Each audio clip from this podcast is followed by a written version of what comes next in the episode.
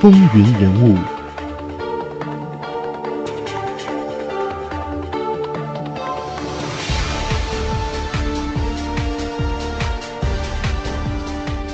听众朋友们，大家好，欢迎收听《风云人物》，我是华丽。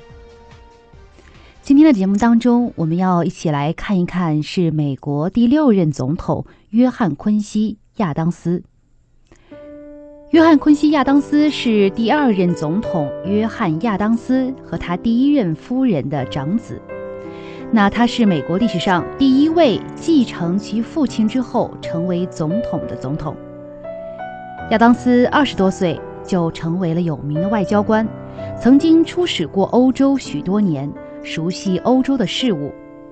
一八一七年，门罗总统上台之后，亚当斯被任命为国务卿，在职八年，曾经协助起草《门罗宣言》，解决了与英国的许多纠纷，从西班牙手中取得了佛罗里达，因此他被称为是美国历史上。最有成就的国务卿之一，约翰·昆西·亚当斯在1825年当选为总统，1829年卸任之后被选为国会众议员，直到逝世。约翰·昆西·亚当斯在家中排行老二，上有姐姐，下有弟弟和妹妹。他是在1767年的7月11号出生的。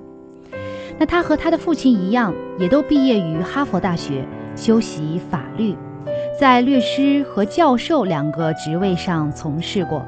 后来呢，从政成为了一名外交官，代表美国出使过欧洲二十多个国家。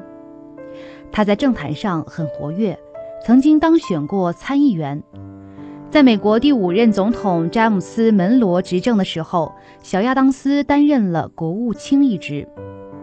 所以呢，被美国人是公认为最好的国务卿之一。正是这样一种在政界摸爬滚打的宝贵经历，为亚当斯之后问鼎美国总统奠定了非常坚实的基础。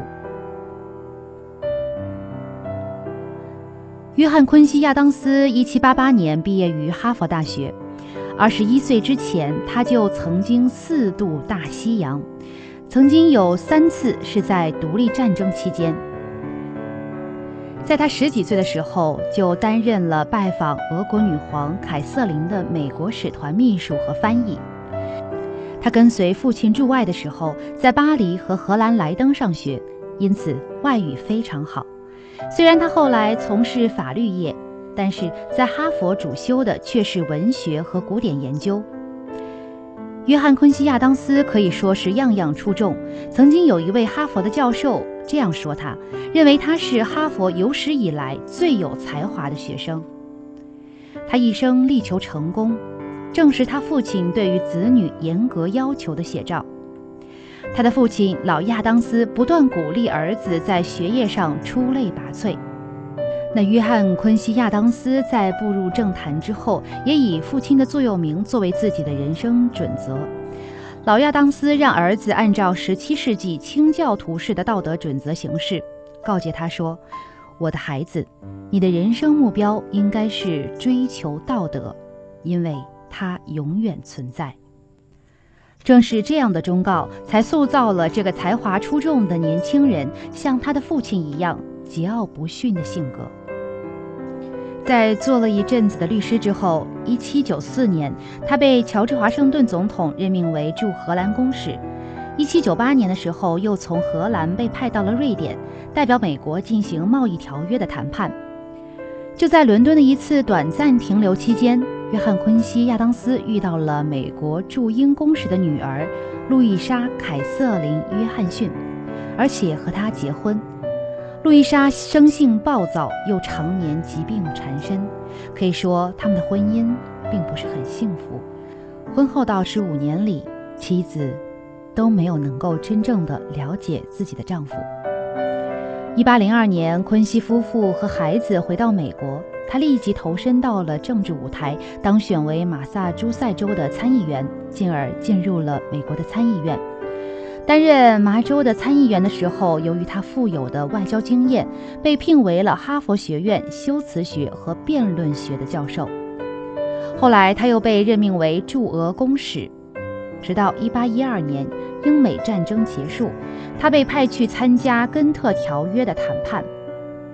回到美国之后，约翰·昆西亚当斯出任门罗总统的国务卿。许多历史学家认为，是他一人制定和实施了1823年的门罗主义，向全世界宣布美国准备同其他大国竞争，以阻止欧洲在西半球扩张殖民地和侵略原有殖民地。1825年，约翰·昆西亚当斯成为了美国总统。可以说，和他的父亲一样，他在民众当中的威望并不高。选举团的投票结果为九十九比八十四，但是由于众议院有决定权，所以他们支持前总统的儿子，也就是约翰·昆西亚当斯，这样他才当选了总统。他当选总统的竞选之路远非一帆风顺，遇到了和后来的总统小布什同样的尴尬局面。由于票数统计出了问题，他与竞争对手将军出身的安德鲁·杰克逊之间的胜负迟迟不能判定，所以选举机构后来又重新开始计票。不料，由于小亚当斯和杰克逊的票数实在是太接近了，重新计票的结果仍然不能够很快产生。一时间，流言四起。支持约翰·昆西亚当斯的和支持杰克逊的选民相互攻坚之声不断，所以让这场难产的选战是达到了一个白热化的程度。那么他们俩这一次的总统啊竞选可以说是美国总统政治当中第一次真正的谩骂大选。杰克逊就把昆西亚当斯称为奢侈腐败的贵族，而约翰·昆西亚当斯呢就认为。杰克逊无知粗俗，是谋杀犯和通奸者。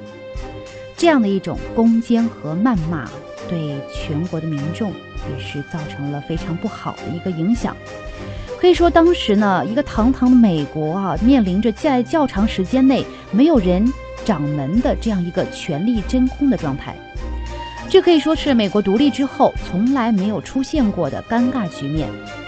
最后，经过了众议院的裁决，判定约翰·昆西亚当斯胜出，才解决了久拖不决的局面。一八二五年三月四号，约翰·昆西亚当斯宣誓就任美国第六任总统。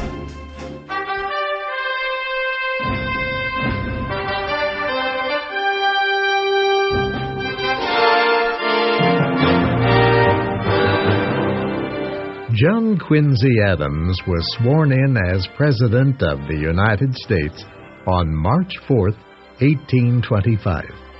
A big crowd came to the Capitol building for the ceremony.